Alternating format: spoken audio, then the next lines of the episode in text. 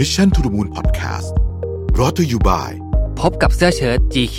X Mission to the Moon Selective Edition เรียบนานไม่ยับง่าย สมาร์ท อย่างมีเสน่ห์สั่งซื้อได้ที่ Line My Shop แอดเลยแอด Mission to the Moon สวัสดีครับยินดีต้อนรับเข้าสู่ Mission to the Moon Podcast นะครับ คุณอยู่กับรบิทานุสาหะครับ เอ่อวันนี้ไม่มีภาพนะฮะหมายถึงว่าไม่มีรูปผมอะเพราะว่าเอ่อเจ้าเว็บแคมอยู่ดีๆก็เดี้ยงไปซะงั้นนะฮะงงมาก ว่าเป็นอะไรนะฮะไม่เคยเป็นอย่างนี้เลยนะฮะก็ก็ก็เลยเดี๋ยวเดี๋ยวขอจัดการเรื่องกล้องก่อนละกันนะฮะก็ฟังเสียงกันไปก่อนนะครับ วันนี้นะฮะผมวันก่อนก็เข้าไปอ่านเว็บไซต์ของเอ่อเกียรตินาคินพัทระนะครับ ก็ไปเจอบทความอันหนึ่งนะฮะล่าสุดเลยละมั้ง นะฮะชื่อว่าเศรษฐกิจไทยไม่ดีมากเพียงใด น่าสนใจดีเพราะว่า เราเราพูดว่าเศรษฐกิจไทยไม่ดีไม่ดีเนี่ย แต่ว่าสเกลของมันเนี่ย เราไม่ค่อยลง detail กันเท่าไหร่เวลาเราพูดหรือหรือ หรือแต่ละคนอาจจะมีภาพของความไม่ดี ไม่เหมือนกันเออพูดอย่างนี้ดีกว่า ไม่ลง detail ก็อาจจะไม่ไม่ถูกนะลงอะ แต่ว่าแต่ละคนเนี่ยมีภาพของความไม่ดีเนี่ยไม่เหมือนกัน แต่ถ้าว่าเรามองรวมๆเนี่ย จะเป็นยังไง นะครับ ในบทความนี้เขาบอกว่า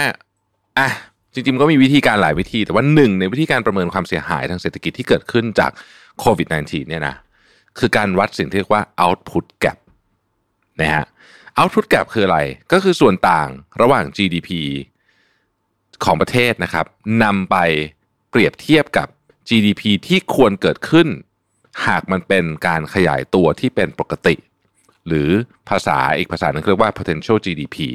ว่ามันต่างกันเยอะแค่ไหน แค่นั้นแหละ ก็คือสิ่งที่ควรจะเป็น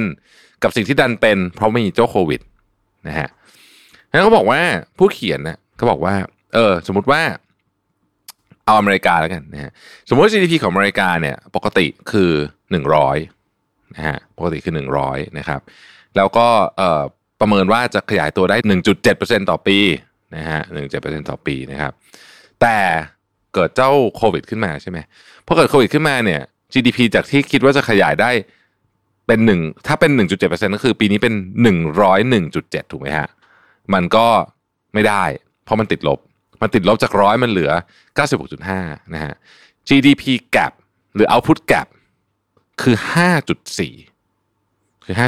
5.4 นะ เป็นต้น อะ อย่างนี้นะครับ อันนี้คือนิยามง่ายๆนะฮะ ก็ เวลาพูดถึง GDP gap เนี่ยจริงๆเขาบอกว่า GDP gap เนี่ยเป็นตัวเลขที่ที่เอ่อเป็นหนึ่งในตัวเลขที่คนที่ดูแลนโยบายด้านเศรษฐกิจเนี่ยจำเป็นที่จะต้องเอ่อเรียกว่ามาโฟกัสมากๆ เพราะว่าเพราะว่ามันเป็นค่าอันหนึ่งที่ที่บ่งบอกว่าประเทศเราเสียหายไปเท่าไหร่แล้วนะครับตัวเลข 5.4 นี่เป็นตัวเลขเอ่อจริงๆนะของของของของสหรัฐนะฮะคือ GDP gap 5.4 ในปี 2020 นะครับ ปี 2021 คาดว่าจะเหลือ 2.6 นะฮะ อยังไงก็ดี อ่า เข้าเรื่องนะครับ ถ้าประเมินในลักษณะเดียวกันนะฮะ GDP gap ของประเทศไทยในปี 2020 ที่ผ่านมา คือ 10.8 พูดง่ายๆก็คือเดิมทีมันควรจะโต 4 แต่ว่าของจริง ๆ เนี่ย มันลบ 6.1 ใช่ไหมฮะ เพราะฉะนั้น output gap ที่ว่า นะ output gap ที่ว่าเนี่ยคือ 10.8 ไอ้ที่สยองกว่านั้นก็คือ 10.8 ปีที่แล้วว่าเยอะแล้วใช่ไหม ปีนี้ 2021 จากการคาดการณ์ตัวเลขล่าสุดนะครับเอ่อ GDP จะโต 3%นะฮะจะโต 3%ก็คือถ้าเกิดว่าปี 2019 คือ 100เนี่ยนะครับ GDP เนี่ยปีที่แล้วลบไป 6.1 เหลือ 93.9 ปีนี้โตมา 3 ก็เป็น 96.7 แต่ยังไม่เท่าปี 2019 แกบปี 2021 เนี่ยนะฮะเปรียบเทียบกับสิ่งที่มันเป็น potential คือสิ่งที่เราน่าจะโตได้เนี่ยนะฮะคือ 11.9 เพราะฉะนั้นจะเห็นว่าความสูญเสียของเศรษฐกิจไทยเนี่ยจากโควิด -19 เนี่ยสูงกว่า 10%ของ GDP ติดต่อกันทั้งปี 2020 2021 และ 2022 ด้วย 2022 เนี่ยแกลบลดลงเหลือ 11.8 แต่ก็ยังเกิน 10 อยู่ดีนะฮะหากคำนวณ output gap ต่อไปอีกในปี 2023 และอย่างนี้เนี่ยนะฮะคำนวณแบบนี้ไปเรื่อยเนี่ย output gap เนี่ยจะยังสูงต่อไปอีกนาน เหตุผล เพราะการหดตัวของเศรษฐกิจที่รุนแรงมากในปี 2020 เนี่ย และการฟื้นตัวเนี่ยนะครับ มันฟื้นตัวไม่ได้ฟื้นแบบ ไม่ได้ฟื้นเท่ามันตอนหดลง นะฮะแต่ potential เนี่ยมันไปเรื่อยๆ potential เขา assume ปีหนึ่ง4% potential ไปเรื่อยๆ ถ้าถ้าเปรียบเทียบกับชัดๆเลยเปรียบเทียบกับสหรัฐอเมริกาเนี่ยแกลบของเราเนี่ยเยอะกว่ามาก แล้วก็จะปิดช้ากว่าด้วยนะครับ ซึ่งนี่อาจจะเป็นการอธิบายว่าทำไมเราถึงรู้สึกว่าเศรษฐกิจไม่ดีนะฮะเวลาไปดูเศรษฐกิจเอาเปรียบเทียบของสหรัฐแล้วกันนะฮะผู้เขียนบทความชิ้นนี้ก็บอกว่าให้เปรียบเทียบให้ดูเนี่ยเพราะว่าอยาจะบอกว่า ผลกระทบโควิด -19 เนี่ยมันสูงหลายที่ แต่ว่าการที่รัฐบาลสหรัฐดำเนินนโยบายการคลังและการเงินที่แข็งขันและรวดเร็วเพียงพอนั้นน่ะช่วยให้ประเทศสหรัฐเนี่ยนะครับ ได้รับผลกระทบทางเศรษฐกิจจากโควิด -19 ที่จำกัด พูดก็คือไอ้แกลบเนี่ยจำกัดนะฮะแม้ว่าที่นั่นจะมีคนติดโควิดเป็นสิบล้าน แล้วก็มีผู้เสียชีวิต หลายแสนคนนะครับ คือผลจะจำกัดกว่า แต่กรณีของไทยเนี่ยนะฮะผู้ติดชีวิตผู้ผู้ติดเชื้อเราเป็นหลักหมื่น เสียชีวิตยังไม่ถึงร้อยนะครับ แต่ความเสียหายทางเศรษฐกิจของไทยเนี่ยสูงกว่ามาก สูงกว่ามาก ถ้ามองในมุมนี้นะฮะคือมันมีหลายมุมที่ประเมิน แต่ว่ามองในมุมนี้เนี่ยสูงกว่ามากนะครับผู้เขียนซึ่งซึ่งคือจริงๆคือดรสุภพุทธสายเชื้อนะครับทุกท่านคงจะรู้จักท่านดีอยู่แล้ว แต่ผู้ผู้เขียนก็บอกว่าเนี่ย มันจะทำให้เราอธิบายได้ว่าทำไมเรื่องโควิด ประเทศเราก็ไม่ได้ดูจะรุนแรงมากในเชิง ถ้าดูแบบผิว แต่ผลกระทบทางเศรษฐกิจเนี่ย มันรุนแรงมากๆนะครับดรสุวุฒิยังบอกตอนท้ายเลยบอกว่า ยังไม่ได้ประเมินเรื่องความเหลื่อมล้ำที่เพิ่มขึ้นนะฮะและเรื่องของ SME ที่จะกระทบรุนแรงและสาหัสด้วยนะฮะจบบทความของ KKP นะแต่ผมอยากจะพูดต่อ ในมุมมองของผมนะกันคือช่วงนี้ผมก็มีโอกาสได้สนทนากับเอ่อคนที่ต้องบอกว่าอยู่ในสมาคมนะฮะคือสมาคมเนี่ยสมาคมที่เกี่ยวข้องกับผู้ประกอบการแต่ละ sector เนี่ยนะครับเขาก็จะค่อนข้างจะมี feeling ของบรรยากาศของของ sector เขาเนี่ยชัดเจนเออมากๆ เพราะว่าเขา เขาไม่ใช่หนึ่งเขาไม่ใช่หนึ่งบริษัทใช่ไหมเขาเป็นหลาย ๆ บริษัทมารวมกัน ส่วนใหญ่คนที่นั่งเป็นกรรมการสมาคมก็คือบริษัทที่อยู่ในอยู่ในธุรกิจนั่นแหละนะครับเขาก็จะเขาก็จะเหมือนกับเห็นภาพภาพปัญหาร่วมที่ชัดนะหนึ่งในสิ่งที่ผมรู้สึกเลยตอนนี้ก็คือว่า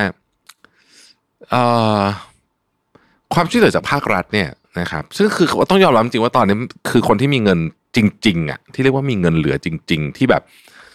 แบบพอที่จะมาช่วยคนทั้งประเทศได้เนี่ย ก็คือมีเขามีแค่แค่รัฐบาลเท่านั้นนะไม่มีใครมีตังค์แล้ว ตอนเนี้ยที่ที่จะมาช่วยกระตุ้นได้จริงเนี่ยความช่วยเหลือของภาครัฐตอนนี้เนี่ย ตัวมาตรการ ผมไม่มีความรู้พอจะวิพากษ์วิจารณ์ว่ามันมันมีการแบ่งสัดส่วนเป็นยังไง ดีพอหรือเปล่า แต่สิ่งที่ผมคิดว่าประชาชนส่วนใหญ่ รู้สึกได้คือหนึ่งคือ มันยังน้อยเกินไปนะฮะมันยังน้อยเกินไป ในที่นี้หลายคนอาจจะบอกว่า เอ๊ะแต่ถ้าเยอะเนี่ย เอาเงินมาจากไหน กู้เงินมา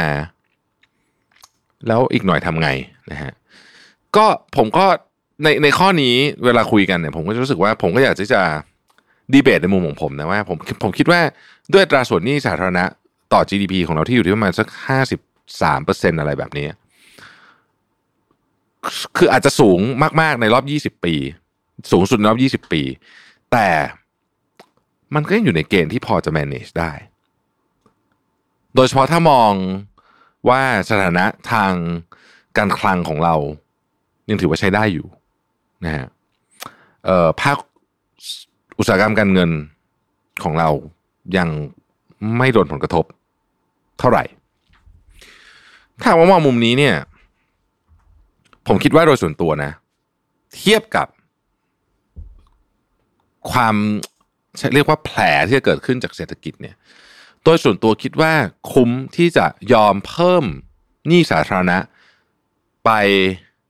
อีกสักหน่อยหนึ่ง เพื่อที่จะมีเงินที่มัน Impact นะฮะกับการช่วยเหลือ